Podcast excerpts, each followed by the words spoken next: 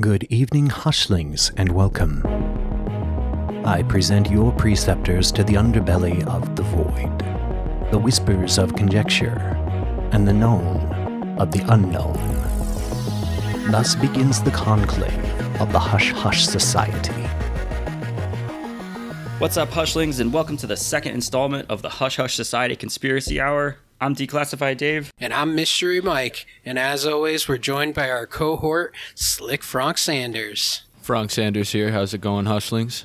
Last episode, we gave you information on the Philadelphia experiment and the Montauk Project, otherwise known as MK Ultra Light. This episode, we are fully getting into MK Ultra. Before we dive in, we just want to let you know at the end of this season, we will be having a live show. So if you want to send us questions, if you want to have topics that you think we should talk about in our season finale, please feel free to reach out to us on all our social medias. You can also email us at hushhushsociety at planetmail.com. So this episode, we're talking about Project MK Ultra, not light, not the diet version, the full MK Ultra. Full fat. The, yeah, also called the CIA Mind Control Program. The operation was officially sanctioned in 1953. It was reduced in scope in 64. It was further curtailed in 1967 and completely put to a halt, from what we know, in 1973. Yeah, as far as they say it does. As, yeah, as far as they say it does. Mm-hmm. Experiments were 99.9% done on humans using interrogation methods to weaken the individual and force confessions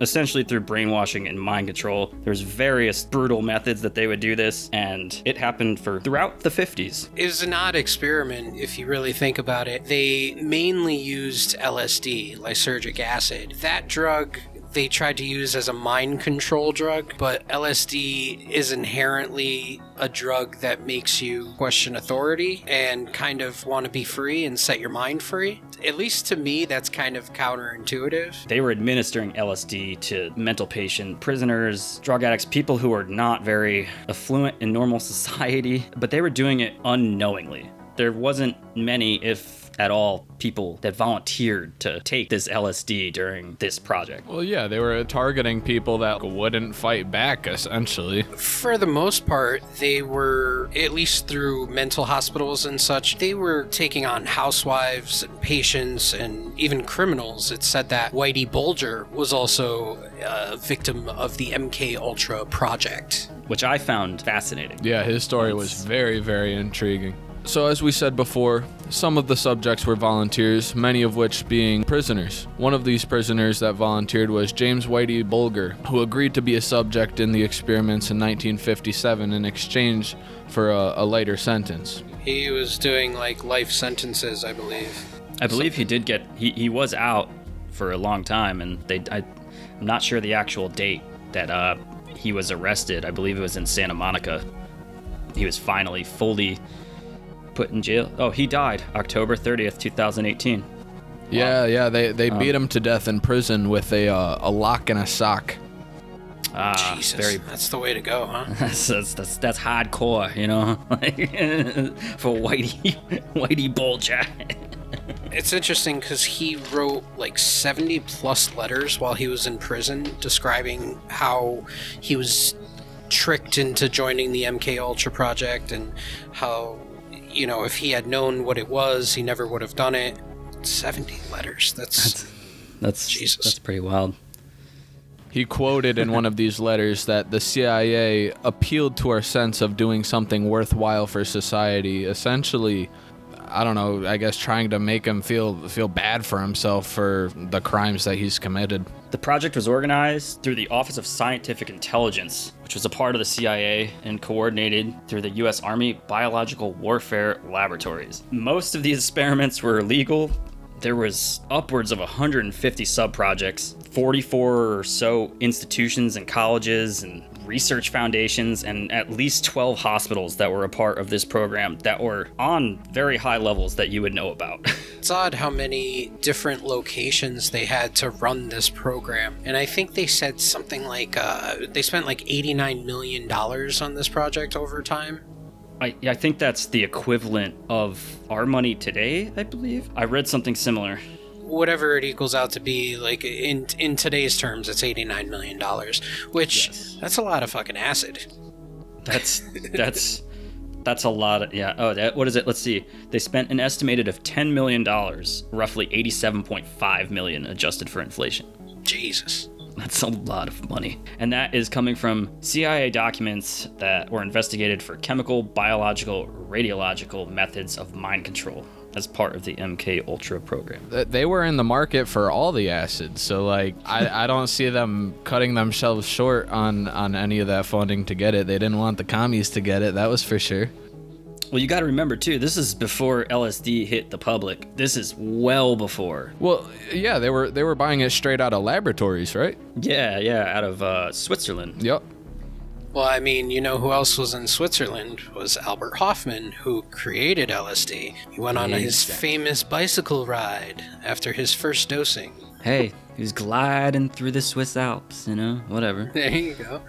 yeah, I mean, you, you got to think he creates it in Switzerland, and then all of a sudden, the Swiss market for LSD is exploding because the CIA is buying up as much as they possibly can. Probably big 50 gallon oil drums of it to bring it back to put on Betty Housemaker, who comes in for migraines.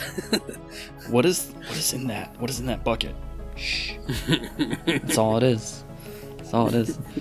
It's pretty wild. Don't worry about it. According to the author Stephen Kinzer, he was saying that this CIA project was a continuation of work that begun in World War II era Japanese and Nazi facility and concentration camps, saying that they used mescaline on unwitting subjects, and these were done in a concentration camp pretty close to Munich. As we all know, that the United States did absorb a lot of the Nazi scientists, which did turn into parts of the CIA. So all of this comes full circle when you when you start to think about that project going on almost 20 years before. And now that we're doing it to even our own citizens other countries citizens and there was a an instance that happened in 1951 in France. And I'm to say this wrong at Pont Saint-Esprit. Hey, that's pretty good. Where there was a mass poisoning. It was on August 15th, and more than 250 people were sickened, 50 people were put into asylums, and seven people died. And this was credited to a yeast or some type of bread food borne illness poisoning, very similar to LSD. As Mike said a couple minutes ago, Albert Hofmann, the creator of LSD, originally said that LSD was the cause for this and rebuked his statement a couple weeks later. I'm not sure if it's a couple weeks, couple days. He rebuked his statement and said, no, this was a foodborne algae or fungus. You got to think that the CIA knows who Albert Hofmann is. That's probably their dealer. And he goes on to say, oh, yeah, this is definitely the work of LSD, especially to the poisoning of this entire town. It's entirely possible that some gentleman in a dark vehicle wearing a dark suit with sunglasses showed up to his house and said, hey, are you sure that town was dosed by LSD? While Very true. ominously holding up the barrel of his gun. Well, I mean, if, if it was LSD, the whole food poisoning idea would have been a great cover up because some of the minute side effects of food poisoning can have very hallucinogenic symptoms. Yep. It's entirely possible. I personally could see the CIA easily dosing an entire town. Why not? They got to see what it how it affects a normal population. Yeah, they got the they got the tests going at the insane asylums and at the hospitals and all that other stuff where they're working on patients and people that are already having s- some sort of mental distress. Why not dose the water supply or the yeast supply or the wheat supply of some Yeah, small just- town? just crop dust it all, you know? I mean, it's entirely entirely possible. I mean, it's the first time before the actual MK Ultra project was sanctioned that you see something like this. Before MK Ultra, I mean, this is probably around the time when Project Bluebird and then Artichoke were going around. I believe Artichoke arose 5 days after this incident in Pont Saint-Esprit in this town in France. Project Artichoke, preceded by Project Bluebird, officially arose on August 20th, 1951. August 15th, 1951 is when this incident happened. Very strange. I don't put it past our own government to go and poison a foreign town. During World War II, we were testing sarin gas on some of our own soldiers. There's accounts of Navy officers being pulled into a gas chamber on one of these bases and being dosed with sarin gas just so that they could see what the fatal dose of sarin gas would be to a human being. And that's also, I mean, unwilling, unwillingly they did this in the entire program when they were making the atomic bomb. They dropped. a- Yeah, they did the same thing with the. the they dropped over a You're right. thousand bombs and just had these guys sitting out there in fatigues, you know, and who and the stuff that happened to them. So there was a lot of disregard. I mean, even in just the just the army's standpoint at that time of history where for just human life you can't put it past because this is a proven fact that this program happened there are people that are still alive that are in I'm sure they're 80s, 90s by now that have gone through this program and are still dealing with the after effects from it. Well, yeah, they, they really had everything to gain and nothing to lose by doing these experiments. I mean, especially when it came to the, the sarin gas and the, the atom bomb. The people they were testing this on, they, they were disposable to them, you know? They, they had as many at, you know, their right hand as they needed. And if you don't do so, on to the next one. I, I read in one case too that they administered LSD to a mental patient in Kentucky, not sure where, for 174 days. Not sure if it was continuous. Isn't that crazy? yeah, that's Imagine living like that for over half a year. that's that's incredible. Shocking. They're grabbing at people that were weak-minded, and when we were talking about the Montauk Project, they were using folks that were either homeless, Drifters, drifters. Yeah, people that wouldn't be missed. Yeah, yeah, along that even line. even teenage boys, you know, the Montauk boys. Around 1954, they started this operation in San Francisco, which is called, is this crazy? Which is called Operation Midnight Climax. It sounds exactly what it's you're gonna you're gonna think it is. Sounds like my Friday night. But yeah, they set up a bunch of brothels eh, within weird covert agency safe houses in San Francisco, and they would get heroin addict, homeless, and all these people and bribe them into taking LSD to get more heroin. And they used hookers to do this, and they were using two-way mirrors to watch the effects of LSD while people were having sex, essentially. And it's just crazy. That's one of the craziest parts about this whole thing is that between using drugs and electroshock therapy, which we'll get into in a little bit, there was so much between physical, emotional, mental. There was so much sexual abuse that happened in this MK Ultra program as well. And it probably a lot of it happened in some of those closed door facilities out of oh, 44 different colleges and 12 hospitals. I mean, like the, the stuff that can happen just in a prison behind closed doors. Oh, yeah. I mean, realistically, if you look at the 50s, 60s, and 70s, there was so much abuse throughout just the prison system alone.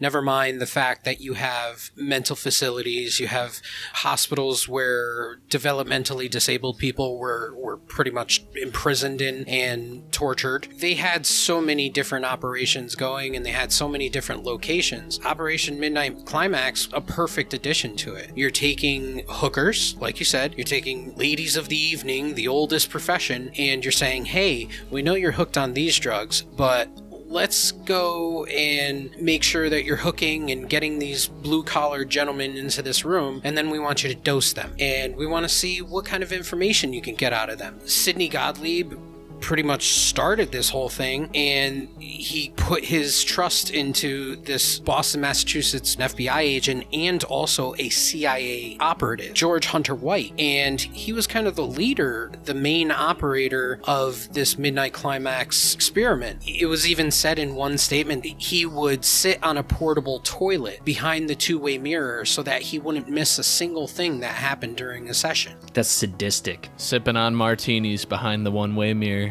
I'm a gin guy myself, so, you know. yeah. and he was from Boston, so he was probably wearing some. This is what Boston in the 50s and 60s. He was definitely wearing some sort of white wife beater. He was probably sweating in there, drinking whiskey all day. No, that's incredibly. Yeah. Filthy.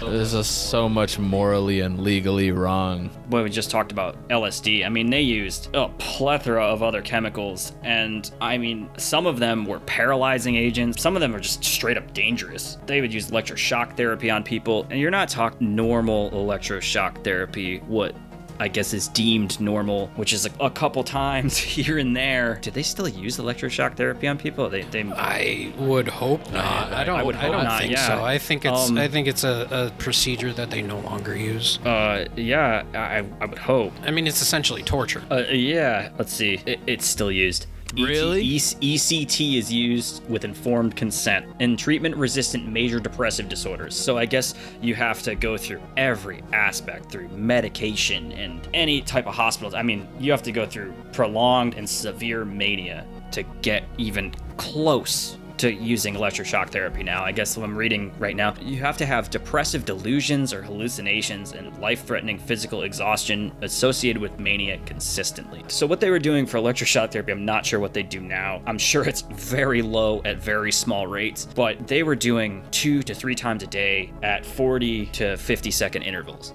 High Jesus. shocks. And that's, uh, I mean, they were essentially wiping people's minds clean. That was the that was the whole purpose. Was factory reset real quick. Yeah, the the whole purpose of this program was to create programmed spies and soldiers because of the heightened defense that everybody was on in the Cold War. And yep. they were also using hypnosis, sensory deprivation. I mean, imagine not sleeping for 20 days and imagine being put in a coma without your consent for 20 days. And then they were doing this stuff called, uh, was it drive? It was called psychic driving. Psychic driving and this was mostly a lot of it was done in Canada by an American on Canadian citizens unwillingly which is insane. But psychic driving is when they will play a repeated thing like something as simple as you're not doing well enough in life a quarter million times for 20 something hours under your pillow yeah. while they keep you sedated in there so you can't move. It's just incredible that they were able to do this under a budget that didn't exist. That's kind of the wild part is that they were doing these very odd things that was straight up torture to try and create essentially a Manchurian candidate. They wanted someone that they could say a certain phrase to or hear, hear a certain sound, and that would snap them right in to do a predetermined thing, whether it was assassination or some sort of covert op or some sort of information gathering, whatever it may be. The psychic driving, where you're playing these sounds back for hours, hours. I mean, they're talking like 16 hours a day. You're hearing the, these repeated phrases or repeated sounds, and they're feeding them through these essentially helmets with speakers on the inside of them that are strapped to their heads. Basically, underneath a pillow. Yeah, it's yeah, they can't even escape the sound, even eh, eh, which I'm sure they wanted to. They, they couldn't even get away from it, you know. And no. then drugging them essentially and putting them to sleep for 20 days. I mean, there was an account of this man named Robert Logan. And Robert Logan was one of the people that was affected in the Montreal testings by Ewen Cameron. E- Cameron. Um, Ewen Cameron up at the Allan Institute in Canada and he said that he was depatterned by being put to sleep for 23 days. He was given LSD, he was given shock therapy, and brainwashed. He says still to this day he can't sleep without medication and, and still thinks about it every waking moment. I believe that this was one of the Canadians that I watched some documentary. Um, it was from the early 80s uh, this is one of the one of nine Canadians that was suing the United States government in the early 80s because of being under Donald Ewen Cameron. Donald Ewen Cameron, who to a lot of these patients was renowned as a very scary individual, but they adored him at the same time, which probably coincides with the brainwashing torture that these people were subjected to. This guy was part of the Canadian Psychiatric Association, part of the American Psychopathological Association. I mean, this guy's credentials was was global. And he sounds like a juggalo whoop whoop. Uh, this guy's credentials was world renowned. People knew about this guy, and he uh, went into Canada and worked at this hospital. It's known as Raven Crag in Montreal, and I believe this guy you're talking about was a part of this hospital because I remember hearing about it that some guy being put under for 23 days and pretty wild. Could be somebody different. No, no, it's the same guy. It's the same guy. Okay. Yeah, Um, under under Cameron. Yep. Yeah. And there's quite, uh, quite a, I mean, obviously, who knows how many people, but some of his colleagues were saying this guy was not the nicest guy. Power hungry, sadistic, and in the late 30s, he moved to New York, upstate New York, and he was a professor of neurology and psychiatry at Albany Medical College. Just makes it, I mean, it just makes it even more crazy that this guy is a world renowned person and eventually ended up at this Raven Crag at McGill University in Montreal, which a lot of these experiments and some of the most brutal ones. Especially with electroshock therapy, took place for quite a bit. See, it's odd to me that Cameron would be involved in something like this where he would be torturing people because he was present at the Nuremberg trials following World War II. Yes. And he was testifying against the atrocities of, of German soldiers and scientists. Yes. So it's so it's like how do you go into a courtroom into a into a high court and you start pointing fingers at German scientists and saying, "Hey, this is against humanity. You're you're a terrible person." And then turn around years later and you're doing maybe not the exact same thing, but you're definitely torturing humans. You're definitely destroying people's minds.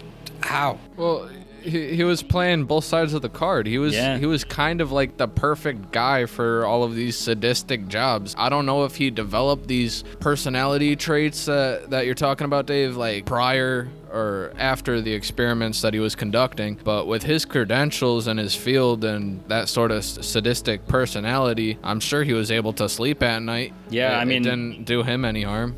yeah. Oh, he didn't And- lose sleep.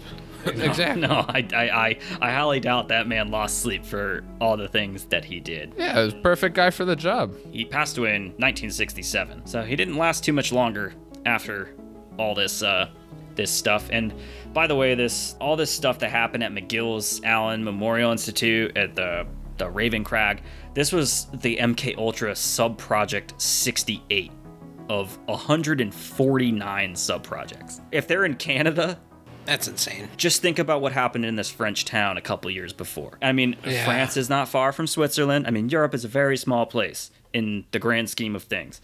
It's like going from state to state. So it's just pretty wild.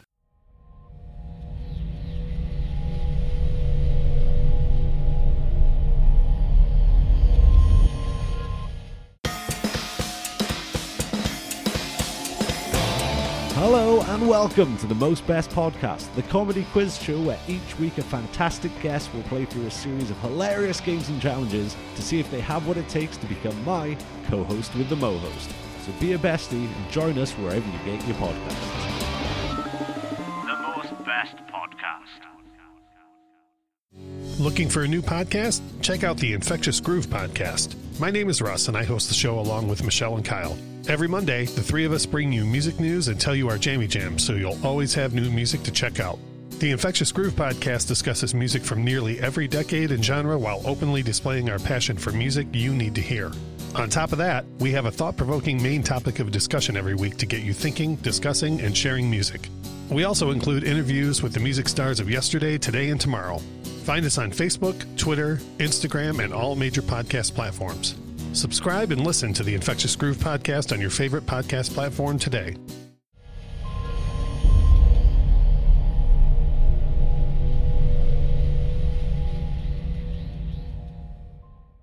Another thing with Operation Midnight was the filming of these experiments to be used as blackmail. Like we said before, the CIA was paying prostitutes to lure these blue collar gentlemen into these rooms with the one way mirrors where um, operatives would sit behind and watch the experiments. The hookers would feed LSD and sometimes other drugs to these men, and the operatives would film them, later using this film against them to keep them quiet blackmailing them. See, in in the 50s, getting caught with a hooker wasn't like how it is in modern day. In the 50s, if you, if you got caught with a hooker, you're, you're going to lose your job. You're losing your family. In modern society, if you get caught sleeping with a hooker, your your boss might have a laugh with you. You might you might get into an argument with your wife or some shit. It was definitely a solid form of blackmail that they were getting at. Yeah, they were giving them the drugs, but an added bonus to it was they wanted to see what kind of information the hookers could get off of these Johns and use against them. It was essentially blackmailing, but also kind of testing and experimenting to see how vulnerable these guys would be under the effects of LSD. I know what you mean, yeah. So, like, going more towards their goal of potential Russian spies getting what kind of secrets they could have hidden. it pretty much all boils down to spies and information and the Cold War and Yeah. communism. I mean, if you look at if you look at the bulk of American history, especially the bulk of the CIA's history, the FBI's history, it's the fight against communism. It's the fight against this country has more information than we have, and we need that information, and we need to be more prepared than they are in case we need to drop a bomb and they need to drop a bomb. so yeah, it's it was all just a big spy game to try and figure out who was going to strike first and how could we defeat them. And we were willing to go to any length, to in extraordinary lengths to get that information and to come out on top. Well, this was definitely an extraordinary length, I'd say, for sure. It goes into when we took all those Nazi scientists at the end of World War II. I mean, look at rocket technology, not even related to the subject. Wernher von Braun is Nazi. I mean, and they, we, we took him, put him into that space program, and boom, that's how fast that happens. And I mean, he created the V 2 rocket. So, like I said before, that author Stephen Kinzer, look at some of his stuff. Some of his stuff is it's all about this. He's saying that the CIA is the continuation of Nazi agenda because they recruited torturers and people that would do experimentation on thousands of people. They brought them all to Fort Detrick in Maryland to instruct CIA officers how to use sarin gas because obviously that was their a main form of unfortunate execution in World War II. It's it's crazy to think that we won a war, but then we just took everybody. But these people, they pardoned them and let them took their pick their brain, but pardoned them of war crimes. And I feel because of that action that happened after World War II is a direct result of why this program started. It's sadistic and malicious on the scale of what the Germans were doing. Who knows how long? I mean, the Germans were doing stuff like this. World War One happened the the 19 teens. Yeah, but I think the No, Germans, so- as far as the evil, quote unquote, that they put out into the world, I think that was definitely more highlighted during World War II. In World War One, we're still looking at the Germans and calling them Huns. You know, it's just like, yeah, you're, you're, you're, regardless of what happened after World War II with this program, the essential main thing of this was to defect Soviet spies against their will so they could use these Soviets as their own CIA operatives and throw them back into Russia. Yeah, it was a huge opportunity for the U.S. to get ahead and get the upper hand. Which, one thing, if you're going to do that, you know, do your thing. But it's shitty. Oh, well, yeah, absolutely. if you're going to do it to your own people, I mean, and that's what this whole thing is about. This was a crime against humanity by our own government. And I believe it was 1995, Bill Clinton on national television apologized for the MK Ultra program. Really. It was either 1995 or 1997. It was around those two years. I believe it was 95. why would And- Bill Gates apologize for MK Ultra? Not I mean, Bill he's Clinton. Bill Clinton. oh, Bill The Clinton. pre- he was- oh, I thought you the- said yeah, Bill he's the Gates. current. He, he basically said in his speech that I was like, you should be apologizing for Windows. Yo, Windows 10, bro. Come on. Sorry um, about that. Like, yeah, sorry about Windows 8. You should uh, apologize for stealing children and trying to force vaccines on oh, us. Oh, Anyways, we're- we, Mike, Mike, man of mystery over here. We will get there. You know. But why why was Clinton apologizing for it? Like it wasn't his fault. from what I got from the speech is that he was saying this is a new generation of leadership. This is a new generation, and because of the previous generation and the things that they did, we apologize. I so don't know. I don't I don't yeah, think you're gonna buy yeah. back the trust of the population with a sorry statement over. that sounds like some cuck shit. Yeah, then 9/11 happened, so we got a lot of other cans of worms to fucking open up on that.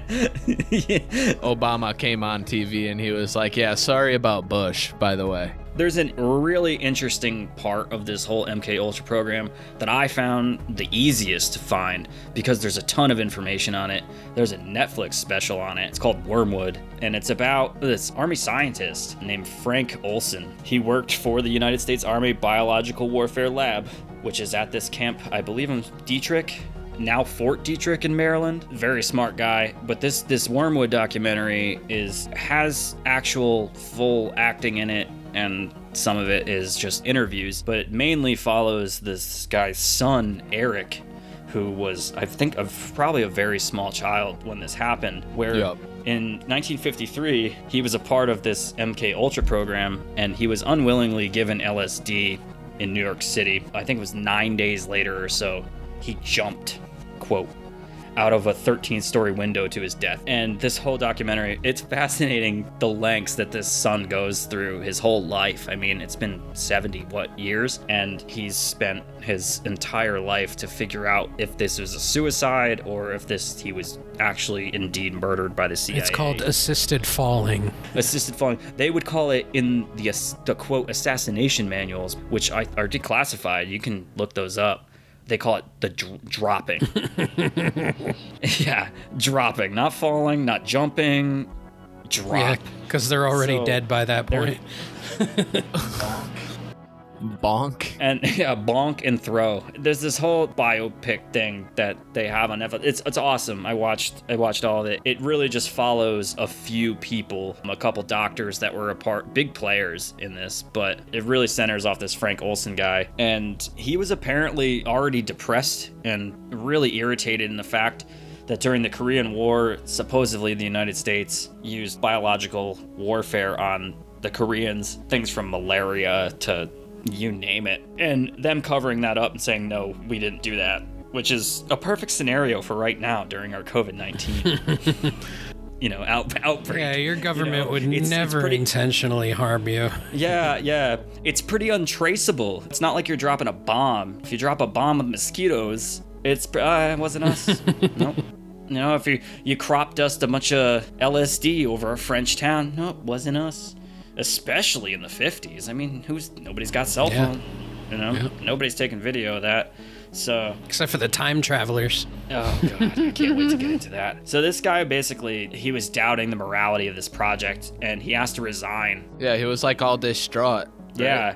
And yeah, they, they use the word depressed, and stuff like that. And he commits suicide, they say.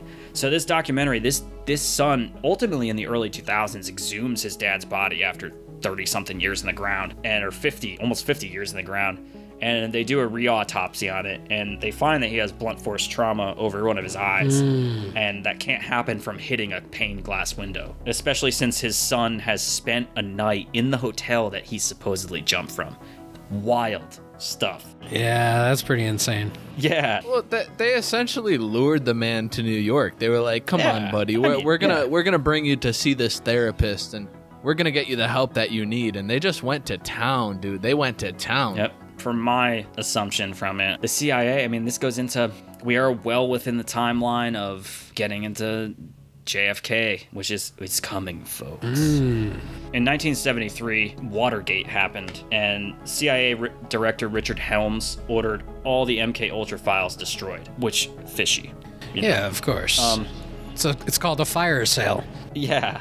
So about 20,000 documents survived, and in 1977, the Freedom of Information Act request uncovered uh, those 20,000 documents, which is like a, a pin drop in probably what there was relating Project MK Ultra, which started to lead to hearings in the Senate. And most of the surviving information regarding MK Ultra was declassified in 2001.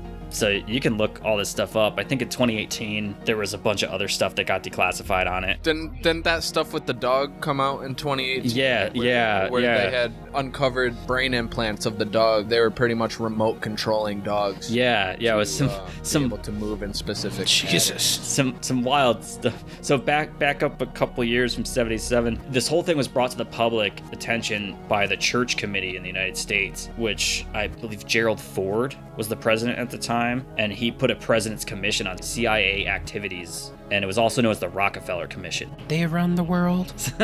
So that pretty much was the end of the MK Ultra program as we know it. I mean, Allegedly. allegedly. I mean, think about all the media, man. You know, I, I just gotta I gotta step back for a second. It's funny because the twenty thousand or so documents that they forgot to burn pretty much were financial documents. That's what got them in the end is that you didn't burn your receipts. Everybody had to account, well, over here you went and you spent this much on LSD, over here you went and paid this operative. How how? You burn everything else and you forget the fucking receipts. that's that's the wildest part. It's like, oh wait, well, oh crap. Oh, oh shit! We forgot about the sarin gas receipt. Yeah, like, oh, no. like, like, like, Classic. yeah. Oh god, those guys in Munich are gonna be pissed. Like, like, Why, why am I seeing drug receipts for LSD to a guy named Rufus? these these guys are sitting. Yeah, these guys are sitting over here after this happened, and they're like nine nine nine nine. oh shit. Sorry, it was a little reference. Was that? Glorious Bastards. yeah, yeah, yeah. But it's it's so funny. Like I, you obviously don't have wives. Like if you, that's that's like guy code number one. You go out and you buy something that your wife or girlfriend doesn't want you to buy. The first thing that you're doing is getting rid of that receipt. They all had Make families. it disappear. yeah, you can't you can't prove that it exists if, if you never bought it. Yeah, but yeah, but you know what? The CVS receipt will always be there because it's 19 feet long.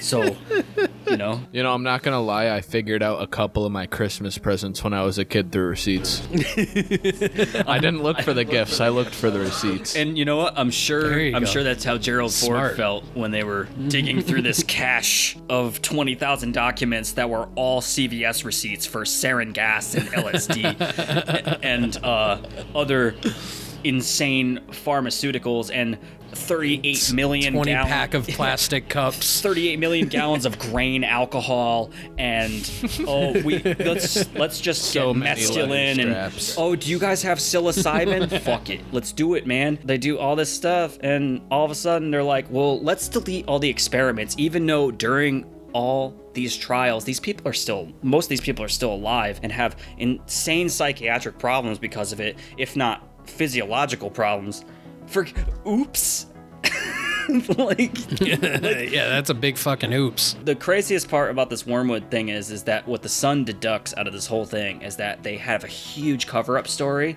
but after 50 60 70 years if you're still alive your brain is old and you forget the actual cover story you were supposed to forget so you that was interesting, right? That Yeah. dude slipped right. Yeah. Up. I forget the dude's name, but he slipped right so up. you just start spewing information guess what you just got played at your own game you know? about that Frank Olson case, right? Wh- What'd you think about his his sisters and her, his sisters' husbands and their child's death? The do you plane think that was crash? fabricated? Yeah. Do you, do you think that was intentional or just a coincidence? i mean entirely possible man The whole family got paid off, right? It was set at like what 1.2 And they got- million, they got they got 750K. 750. yeah So they split it up. His sister, Frank Olson's daughter, decides to go and invest in some lumber mill. yeah i believe it was her they- husband they- yeah Yeah. They, they get on that little plane and fly to where? New York or something? I think it was Alaska. Somewhere, somewhere Somewhere remote. I mean, yeah, there's the chance that maybe the plane just went down. But if if the CIA was going to go out of their way to kill this man's daughter, would do the whole family, why- man. Exactly. Especially since the son is trying to expose on Netflix now. I don't know, man. It, it was just a head scratching coincidence, I yeah. guess. Yeah. It's almost like the whole Kennedy family. I mean, it's a head scratching coincidence, man. Like it's Oh, jeez. Those of them that still have a head. oh, fuck. Ah, I am so sorry. all in all, this this project was insane. I mean, it's it was I just wanted to bring up, to, you know, we were talking about these Senate trials, and there was this guy named Stansfield Turner. He was an admiral in the United States, and he was giving a testimony before Congress on MK Ultra. And from his own reading, he said the recovered documents fall roughly into three categories. First, there are 149 MK Ultra subprojects, many of which appear to have some connection with research into behavioral modification, drug acquisition, and testing or administering drugs surreptitiously. Second, there are two boxes of miscellaneous MK Ultra papers, including audit reports and financial statements from quote unquote cut out funding mechanisms used to conceal CIA's sponsorship of various research projects. Finally, there are 33 additional subprojects concerning certain intelligence activities previously funded under MK Ultra, which have nothing to do either with behavioral modification, drugs, and toxins and or related matters. It says we have attempted to group the activities covered by the 149 subprojects into categories under descriptive headings. In broad outline, at least this represents the contents of these files. The activities are placed in the following 15 categories. I'm not going to read all 15, but it says it says uh, there were 17 pr- subprojects probably not involving human testing, 14 subprojects definitely involving tests on human volunteers. This last one, it- the last one that I'm going to read is it was the most interesting. Is seven? There's 19 subprojects probably including tests on human volunteers. While not known, some of these subprojects may have included tests on unwitting subjects as well. and then there were six subprojects involving tests on unwitting subjects. It's astounding once you go through the the later parts of that. And it's funny too because this guy was appointed the head of the CIA in 1977 by Jimmy Carter. So it was right when this whole thing just took the axe completely. And they they just picked themselves apart because let's face it, this is a black project of the CIA that infiltrated many parts of the world and unfortunately a lot of people. I not to be the conspiracy theorist. But I personally think that they're still doing things with this all through the media, and we can totally have an episode on stuff like that, where continuation of it. Oh, we'll get into what the CIA does involving your television and film media. Some scary shit, dude. I personally think that MK Ultra is still going on. I think it's more in the way of not drugging people, but there is suggestive programming. There is not to dive too deep into it, but there is stuff in your television. There is stuff in your movies. There are things that are put out to you through ad space, through magazines that you read, books that you read. It's everywhere. It's all subliminal. Yes, it's in music, media, movies. I mean, it's Anything that can influence you. you got to look past a little bit of things to really see it. But let, let's face it, if you're into seeing all this stuff, I mean, Rage Against the Machine saw this shit what 30 years ago. Let's- when you when you really look at the mainstream, not to touch on it deep, but when you really look at just mainstream music, and we are gonna go into this on, we have a an Epstein special hmm. that is going to be coming up later this season. And we will definitely touch on all this stuff with that. But if you're into mainstream music, top 40, and all that stuff, and you really want to look at some of the subliminal messages that are in it, and then you want to look at the exact opposite side of it, what do you, I mean, the alternative music movement that's been going on for a long time. Just look at some of the bands that are fighting it and why. Yeah. It's just just food for thought and lots of fun to to get into.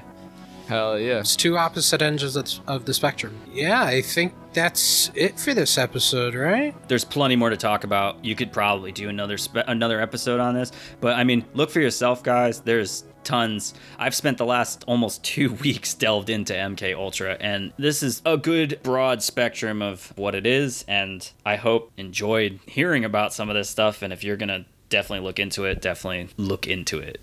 I'd say go for it. There, there is an unfathomable amount of information. And that kind of dives us into our show topics. Next episode, we will be diving into the JFK assassination. And speaking of maybe doing an MK Ultra Part 2, maybe we'll do a mini episode that we would include for our future Patreon subscribers. You know, maybe that's a little extra something that we can do.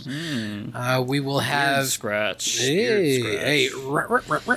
Uh, we we also will eventually have a Hush Hush Society conspiracy hour clothing store or merch store, whatever you may call it. That's exclusive for all members of the Hush Hush Society. That's all we gotta say. Make sure to check us out on all social medias on Facebook, Twitter, and Instagram. We are also streaming literally everywhere now. We are on Stitcher and Apple and Google and iHeartRadio and Pandora and your grandmother's talking about us. It's things are amazing. Check out our link tree. Yes, the link tree. Make sure you give it a look. The link tree is an easy way to get to all those accessible places to find Declassified Dave, myself, and Slick Frank Sanders. It would be L I N K T R dot E E forward slash Hush Hush Society. All right, Hushlings. Well, that is the end of our second episode about MK Ultra. Join us for our JFK assassination episode, which also includes our friends in the CIA. It'll be mind blowing, guys. I've been sitting on that one. Yes, it, it's going to be a, a, a mind blowing experience. It's gonna be a real blast. I don't know, Mike. That, I don't know, Mike. That might be a long shot. Yep, yep. It's gonna be. Uh. It's. We're gonna we're gonna dive into that magic bullet. and we're gonna dive into. All right, everyone. Well, I'm Declassified Dave, And I'm Mystery Mike. I'm Slick Frank Sanders. and that is the end of our installment of the Hush Hush Society Conspiracy Hour. Peace. Thanks, guys. Au revoir. Until our next debriefing, remember the best kept secrets are hidden in plain sight.